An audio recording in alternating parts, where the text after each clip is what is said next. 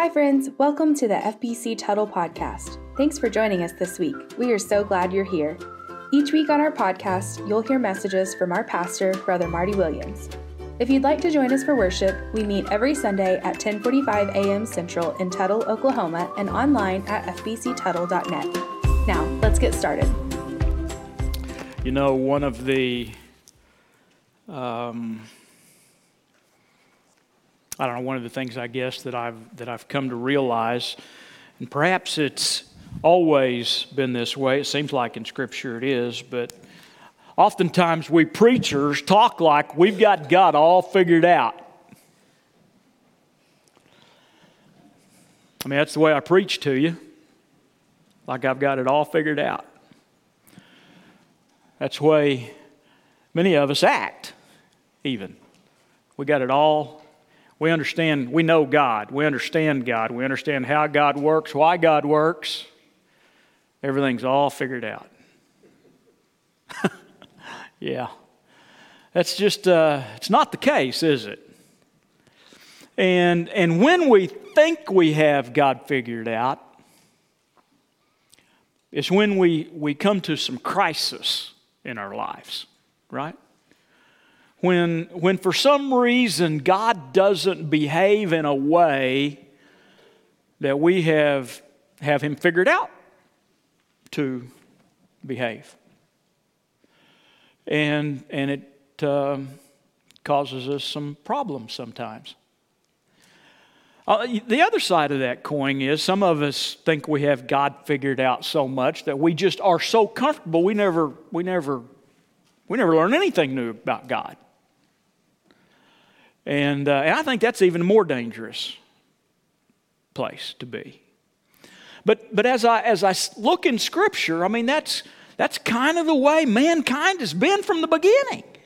They thought they knew what God was all about until God had to shake them up and, and show them that, you know, he, they just can't, you can't put him in a box or a bottle or whatever it is that you think you might want to. Because the reality is, God does what God wants. Now, don't mistake that to mean that God acts in unrighteous ways or he does something that's not good or fair or just or right, because that's not true. That it was outside the character of God. So, those, whatever he deeds, whatever his actions are, they are always good, right, true, just.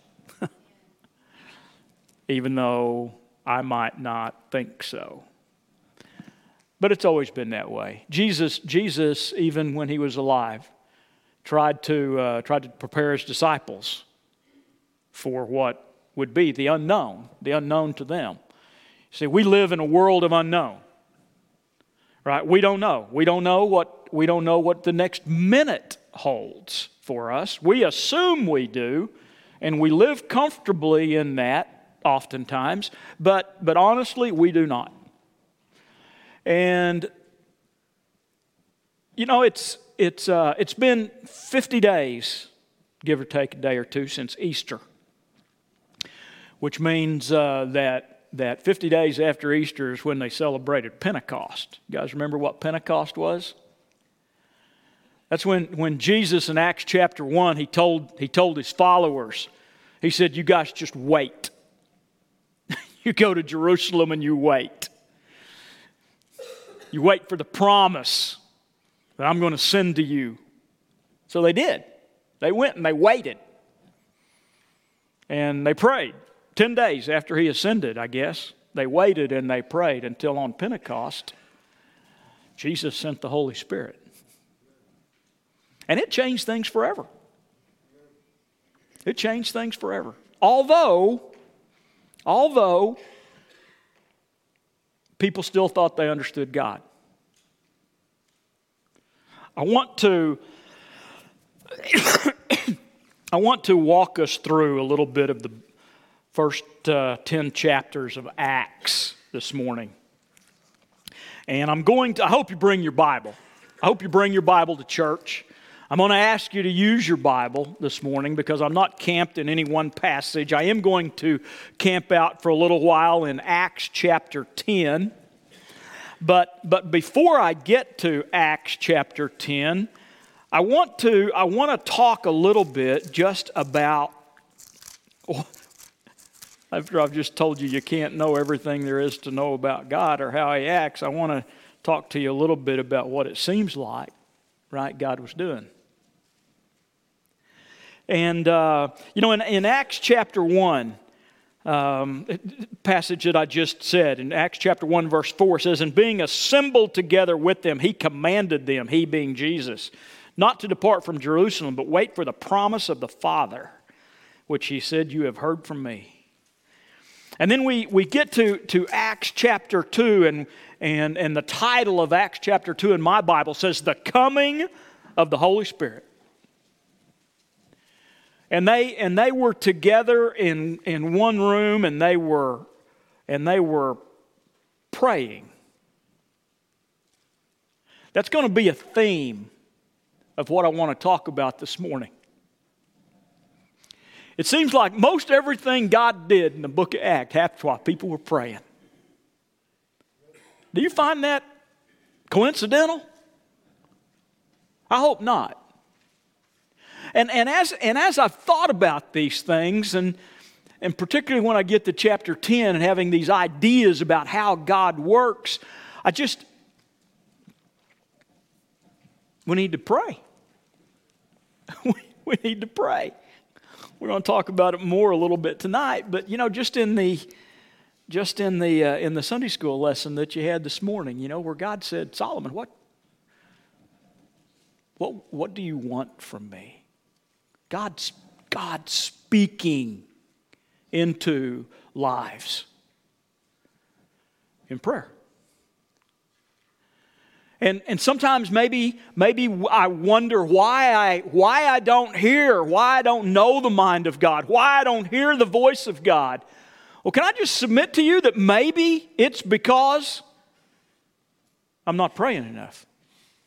Now, you know, we're, we're to live lives of prayer, constant prayer right? So, so don't, you know, there are times to fall on our face before God in earnest prayer, but, but prayer more than anything else is like an, an, an open communication dialogue line, right, between me and Almighty God. And I want to live my life so that nothing hinders that communication flow. Does that make sense? Because there are things that hinder it. There's, there's things that hinder the, the flow of the Spirit of God in our lives. That's a sermon for another time, but I shouldn't even went there. Anyway, I want to, I want to, I want to be a man that, uh, that lives with, with my ear to hearing the voice of God. Amen. I want you guys to be a church that lives to that, to that same thing. Well, with the coming of the Holy Spirit, God, God was doing something new. And these men, or these people, men and women, these people that the Holy Spirit came down upon and filled in Acts chapter 2, 100 and, I guess, 12 plus 120, right? If we, if we were to, to, to look at all that spoke with various tongues, proclaiming the, proclaiming the greatness of God in languages that they hadn't really learned, as witnesses to all of the people that, that were in Jerusalem at the time. And, and, and they, were, they were Jewish people. Because you see, the Bible says that salvation is of the Jews. Jesus was a Jew. Salvation is of Jesus. Salvation came to the Jew first. The Jews ultimately rejected Christ as a nation, rejected Jesus as, as the Messiah. God, in his fullness of wisdom and knowledge and time, knows all of these things.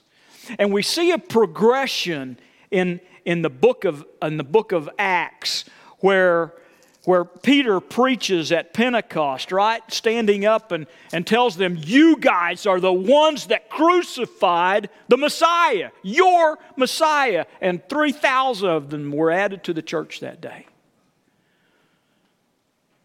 And the church was a Jesus believing Jewish church. And then we, we go on in, in, in Acts and we see the church growing and we see, um, you know, um, the Jewish leaders who were not believers in Jesus coming against the, you know, the, the leaders of the church and persecuting them. We, we see, we have Stephen who is, who is stoned at the, by, by people that were reporting to and doing it on the request of Saul, who later became Paul. They hated the Jewish church. God didn't intend for the Jewish church to, to stay the Jewish church. When we, when we get over into, into Acts chapter uh, 7 and 8, over into, into, uh, in, over into, into, uh, into chapter 8, we see Christ preached in Samaria. One of, the, one of the disciples was a man named Philip. He's called Philip the evangelist. We see, his, we see part of what his story is in, is in Acts chapter 8. But, but Philip, after the, after the Jewish church was scattered because of the persecution of Saul, Philip goes to Samaria. Now, I don't know if you know anything about the Samaritans, but the people that lived in Samaria, the Samaritans, they were half breed Jews. They were a mixed nation of people, Gentile and Jewish.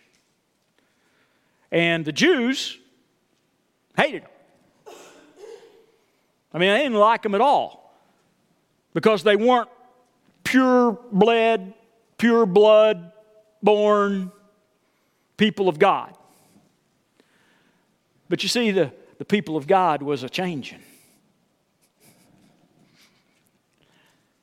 So, so Philip preaches it to Samaria, and, and many believed. Many of these, of these half breed Jewish people, these people that the Jews did not like, believed in the gospel. And the, the church at Jerusalem, the, the, the, the real church, the Jesus believing church, heard about it. It's like, what? Peter, John, go check this out. So they do. And they say, the Holy Spirit came upon them, just like He did us. So, how who are we to say that salvation has come to the Samaritans? And the church, the real church, the Bible, the Jesus believing church said, Praise God, the gospel has come to the Samaritans. And the church was changing. Because now the church was not only Jewish, the church was Jewish, and the church also had Samaritans in it, those that were part Jewish and part Gentile. And then we come to and then we come to Acts chapter 10.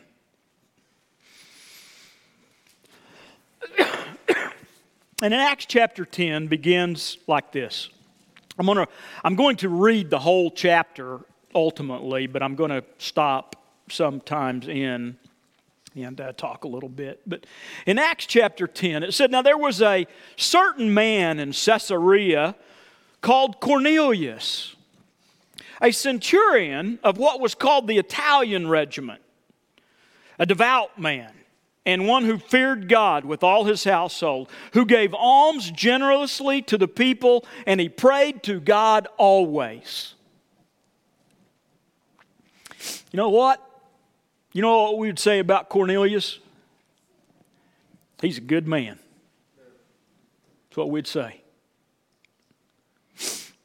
He could be sitting right out there in that pew, and if he wasn't wearing his centurion Roman army uniform, which, by the way, would have been quite offensive to good Jewish people, right? Because you know, the people they hated worse than the Samaritans were the Gentiles. And you know who they hated worse than even the Gentiles? The Roman Gentiles. And you know who they hated even worse than the Roman Gentiles? The officers of the Roman army. And yet here was, here was the centurion. Bible says he was a devout man, means he was religious. He was a religious man. Says that he gave, he gave alms to the poor, which means he gave money to meet the needs of, of poor people that he prayed always.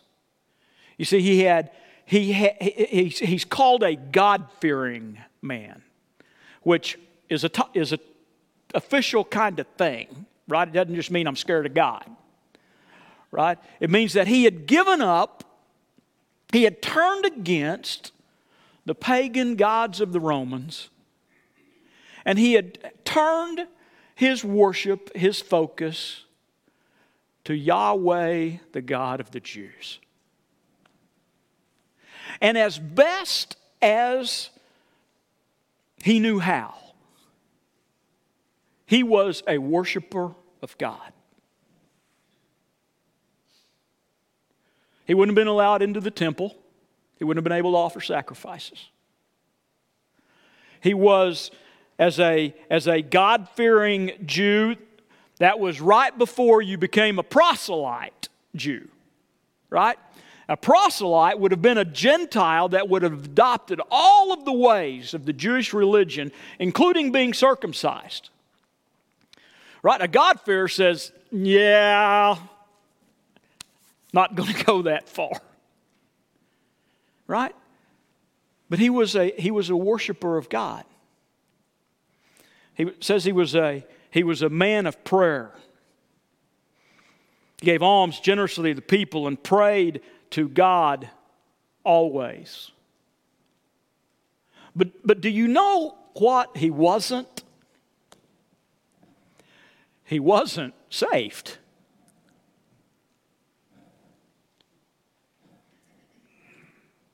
He wasn't saved. We know that from the rest of the story. He was, he was what used to be called, not too many years ago at least, and probably still is, a seeker of God. Somebody that at least had it in their head there's got to be more to this than what I'm experiencing. If there's a God, he's got to be different than what I've known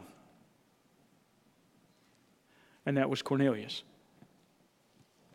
Bible goes on to say that about the ninth hour of the day, which was a time of prayer, he saw clearly in a vision an angel of God coming in and saying to him, Cornelius.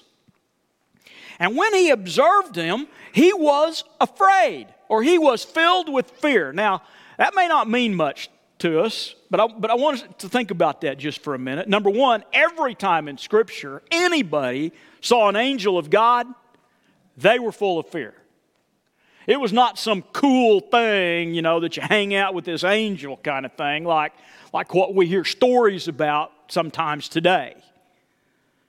And this man, Cornelius, I mean, he was, he was in charge of a hundred Roman soldiers. He would have been one of the top 60 guys in a regiment of 6,000 that would have occupied Jerusalem. He was a big deal. He was a leader. He would not have been a man that would have been scared of much. But it says that he was, he was afraid. And he said, What is it, Lord? Now, the word Lord, on, on, on uh, Wednesday nights, we're going to begin talking about the names of God. And, and obviously, one of the names of God is Lord, right? But, but Lord in our Bibles has so many different connotations. If you'll notice in this passage of Scripture, when Cornelius says, What is it, Lord? It's a small, lowercase L O R D. Which you know what means? Means sir. It's a title of respect, right? But it is not a title of Yahweh God, Almighty, powerful God. It is just a title of respect, Lord. Now, I'm, I'm, not, I don't, I'm not bashing Cornelius. Cornelius is acting upon the light, upon the knowledge, upon the truth that he possesses right now. Right? I mean, I give him credit for that. He sees God in stuff. He wants a relationship with what he believes to be the one true God. So he says, What is it, Lord? And he said to him, Your prayers and your alms have come up for a memorial before God. You know, there's some debate that I've heard or been a part of that says, you know, the prayers of lost people don't get answered by God. Now, I'm not God, right? This is one of those things that we act like we know what God's all about, right? When we say, yeah, God doesn't hear the prayers of lost people. Well, I don't think we ought to be saying that. I'm not God. I'm not sure what all God pays attention to and listens to. He probably hears all the prayers of everybody in the whole world all the time, regardless of what they are. Right? Now, how many of them he acts on, that's, that's between him and God. But clearly, this angel tells Cornelius, God has heard your prayers, and the alms that you give are as a sacrifice to him. It's like the angel saying, You know, well done, Cornelius. You're not a child of God yet, but well done. He says, God has heard your prayers. And your alms have come up as a memorial before Him. We're going to see in a little while. I'm so sorry. We're going to see in a little while what the prayers, what the prayers that, that he was praying were. His prayer we're going to learn is show me how to be saved. I believe in this God. I understand this God. And what I know is I'm going to worship Him. I'm going to give alms to Him. I'm going to pray to Him. But I, I want it. I want to know. I want to know.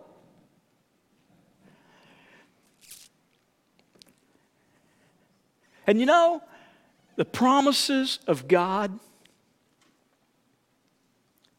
are to come to every heart that manifests that attitude.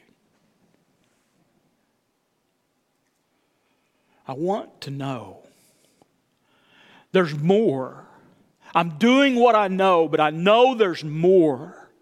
Please, God, show me what it is. He obviously hadn't experienced it at the temple.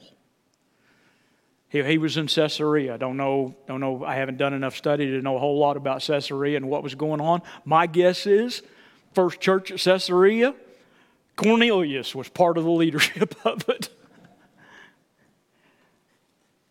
So the, so the angel says, Now send men to Joppa and send for Simon, whose surname is Peter. He is lodging with Simon, a tanner, whose house is by the sea, and he will tell you what you must do. So you see, you see the, the, the angel had answered his prayer and saying, We're going, I'm going to show you, God's going to show you what you must do. Praise God. Why? Joppa, Caesarea to Joppa is about 30 miles or so, two days' journey, one way. Remember, I told you the story about Philip and the Samaritans? You know where Philip was at this time? He was in Caesarea. He was right there at the same place. Why didn't God say, hey, I just happen to have one of the greatest evangelists right here in your city, Philip? But he said, no. He said, go, go to Joppa, go send for Peter. He's two days away, and he will tell you what you need to know. Why Peter? Why Peter? You remember, you remember the story in Scripture? I think it's in Matthew chapter 17 where, where Jesus asked them, Who do men say that I am? And Peter said, Thou art the Christ, the Son of the living God. Jesus told Peter, Flesh and blood has not taught you this, but my Father, which is from heaven. He says, I give you the keys to the kingdom. I never really understood too much about what that meant. That's always been a little confusing to me. Gave the keys of the kingdom to Peter. But if you look at, at how God moves in the life of the church, starting with the Jerusalem church, the Jewish church, who was the leader of that? Peter. When the Samaritans got saved, who did they call to come verify? Who was there when the Holy Spirit came on the Samaritans? Peter. Who was necessary to be there when the Gentiles received the Holy Spirit? Peter. Because he was the one guy, he was the one human being that could say, Guys, this is real. Peter wouldn't have had to have been there for the Gentiles to be saved. You know why he had to be there? He had to be there for the church to be united. God was building his church, and it was made up of everybody all peoples and tribes and nations. We're going to have Jews in it, we're going to have Samaritans in it, we're going to have Gentiles in it, we're going to have Roman soldiers in it. So Peter was that guy. He had the keys to the kingdom. He had the keys to the kingdom. So he said, Call Peter. Call Peter. Your prayers have been answered. Call Peter. He's, how, he's, he's staying over in Joppa at Simon the tanner's house. Do you realize what a big deal that would have been for Peter? To stay at the house of a guy who made a living tanning skins of dead animals.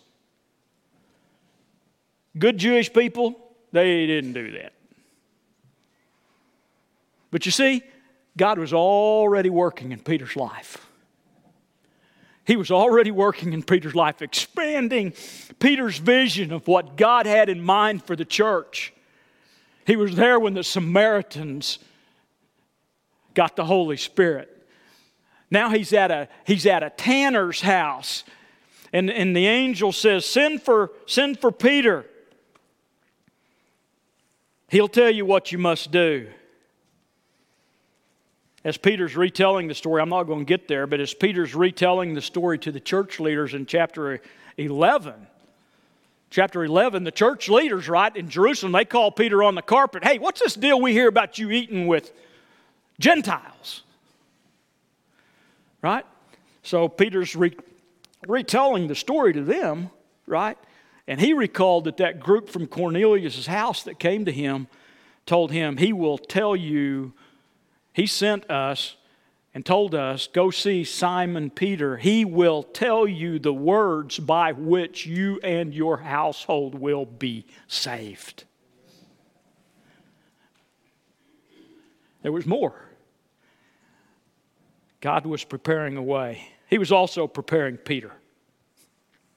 He was also preparing Peter. When the angel who spoke to him had departed, verse 7 says, Cornelius called two of his household servants and a devout soldier, another religious soldier.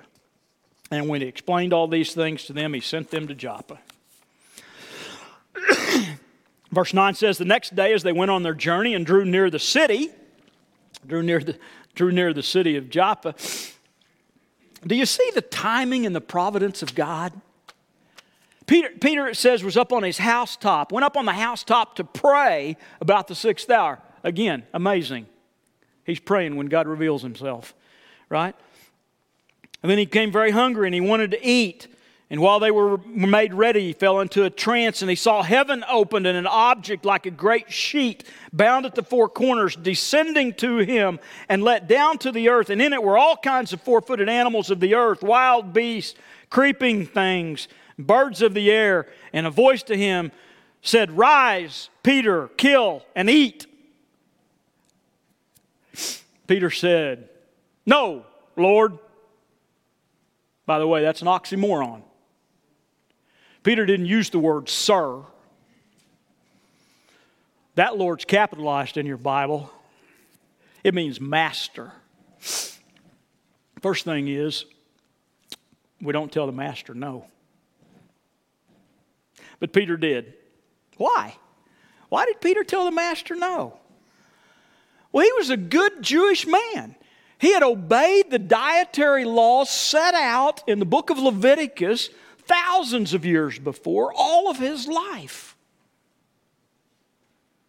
And, and, when, and when that sheet was lowered that had creeping things and all kinds of animals, and it said, Rise, kill, and eat, he, it's, it's beyond his comprehension that that could actually be coming from God. That was not the God that he had known.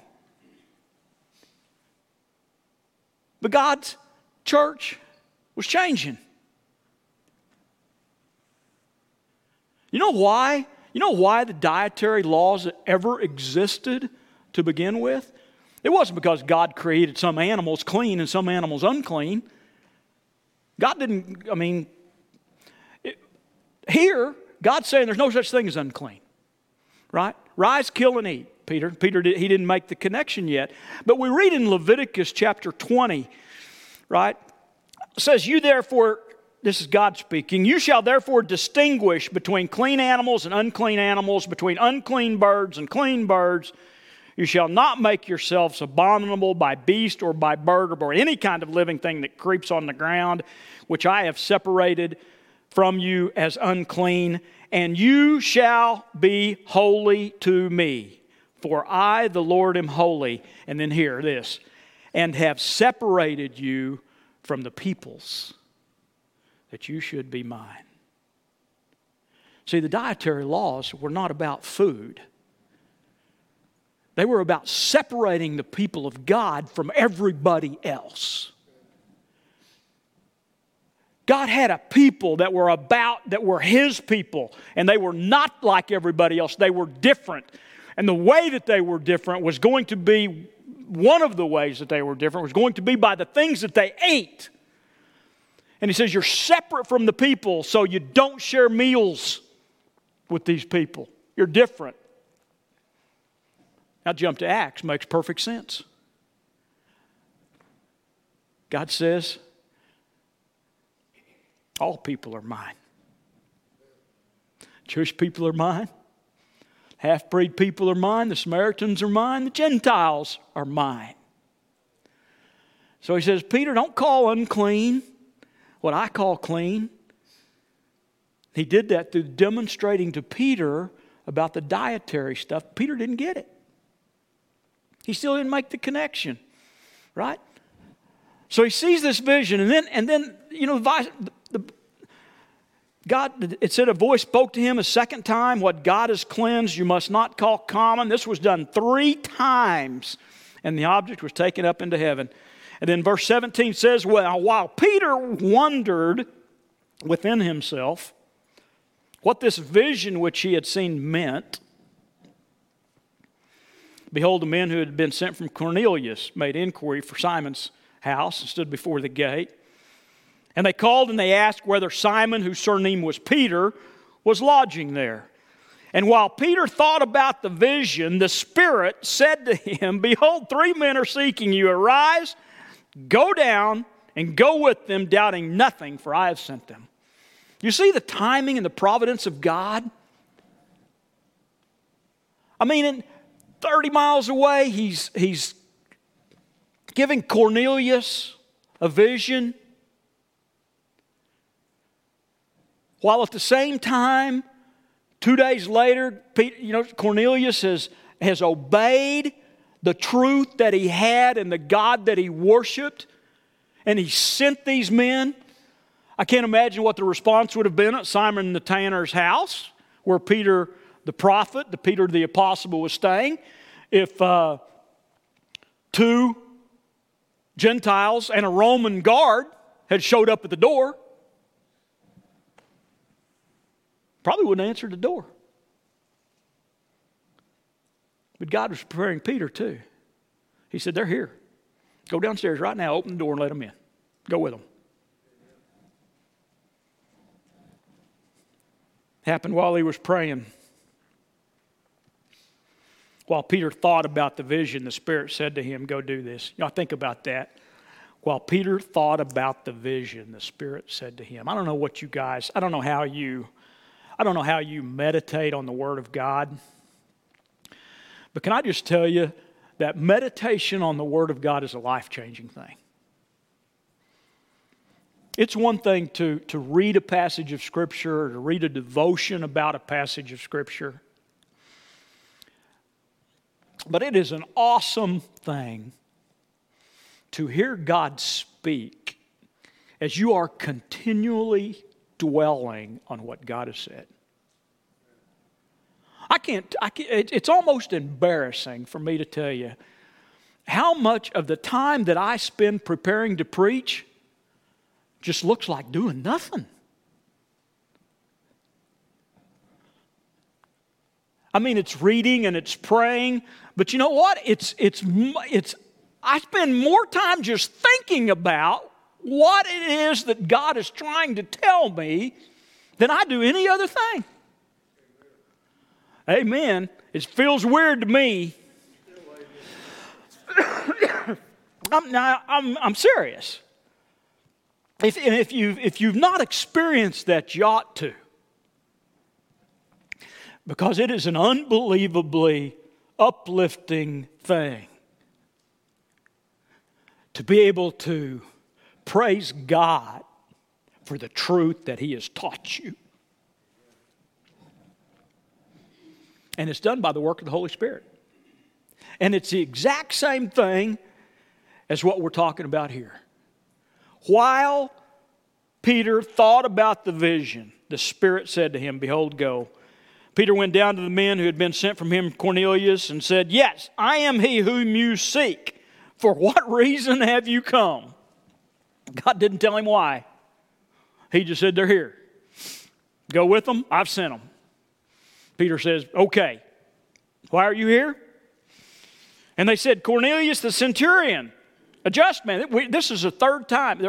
We see this three times in Scripture, this whole thing about Cornelius. And they said, Cornelius the centurion, a just man, one who fears God and has a good reputation among the Jews, was divinely instructed by a holy angel to summon you to his house and to hear words from you. We know that that's words by which you will be saved. And then it says, and he invited them in and he lodged them. Another unbelievable thing for a Jew to do to a group of Gentiles. But you see, the church was changing. Peter was changing.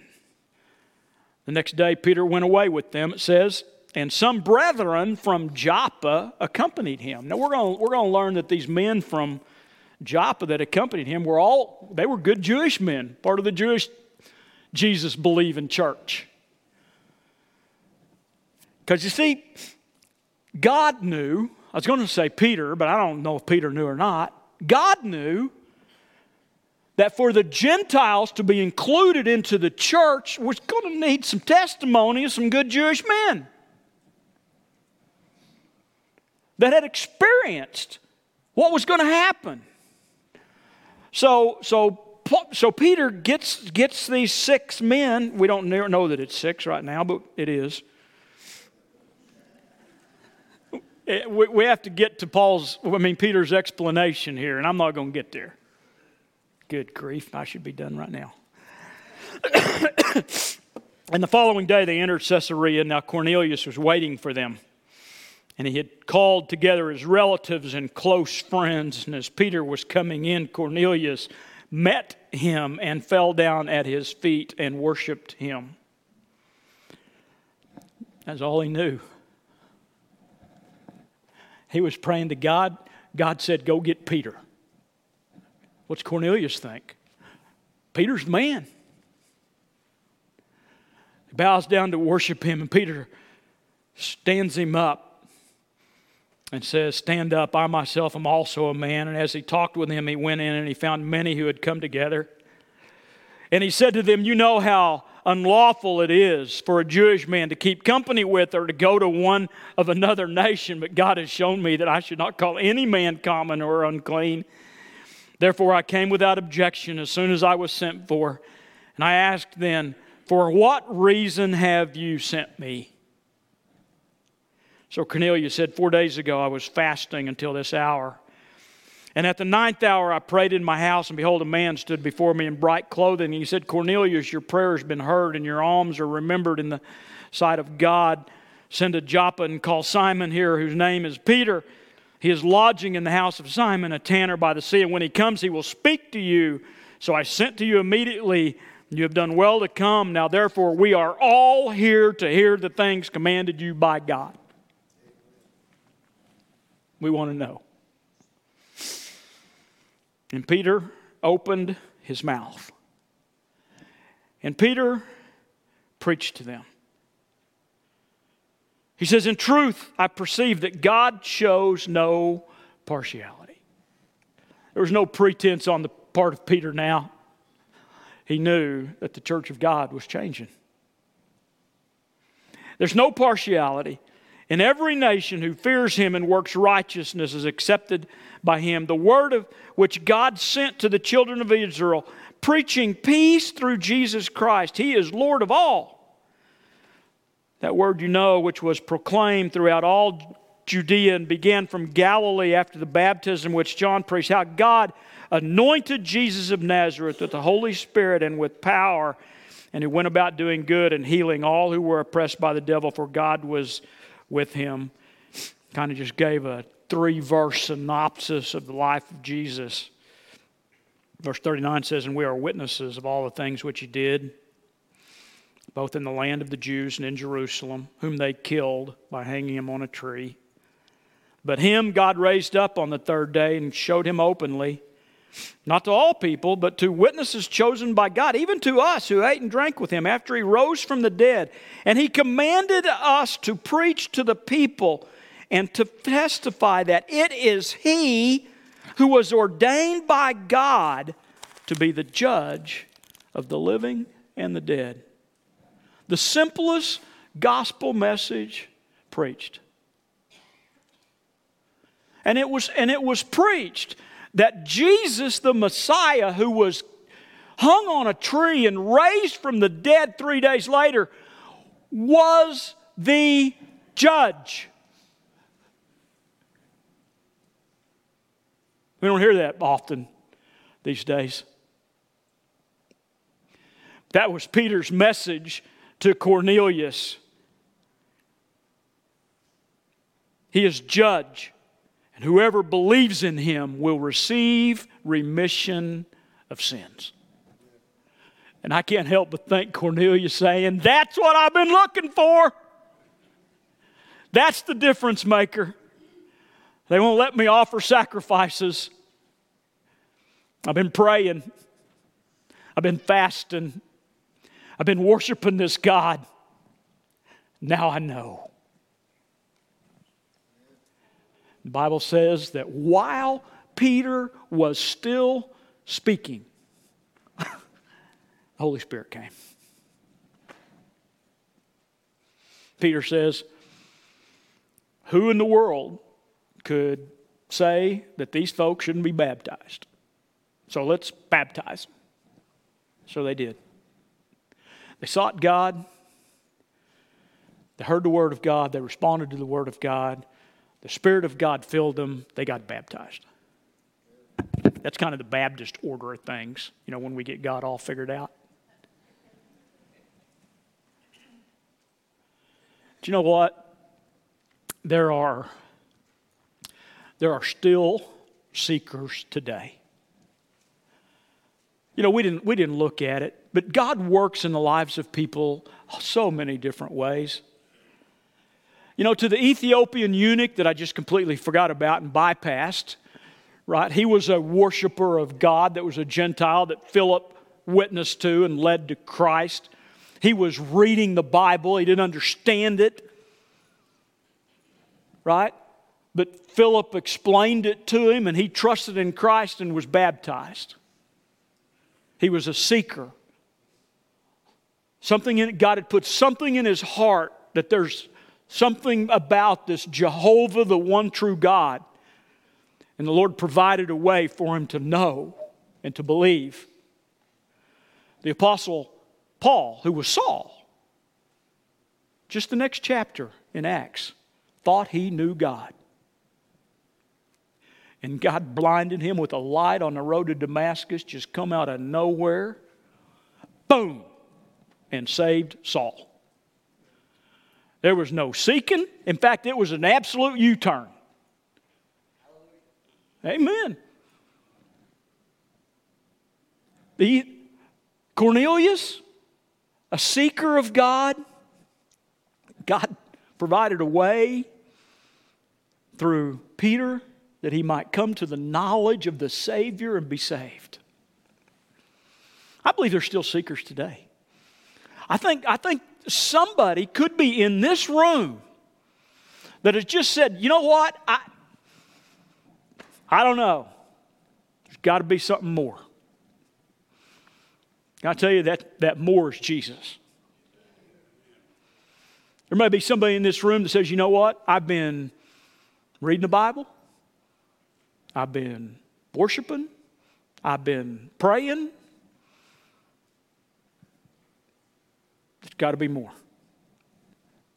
That something more is Jesus. The Bible says that that good news of salvation is available to all who will believe. We offer that invitation today. Whether you're a seeker, whether you're one that has never you've done you've done what you know to do, but you just sense that it's not been enough. It's Jesus. Hey friends, before you go, if you have a prayer request, we invite you to send us an email at prayforyou at att.net. That's P R A Y, the number four, Y O U at att.net.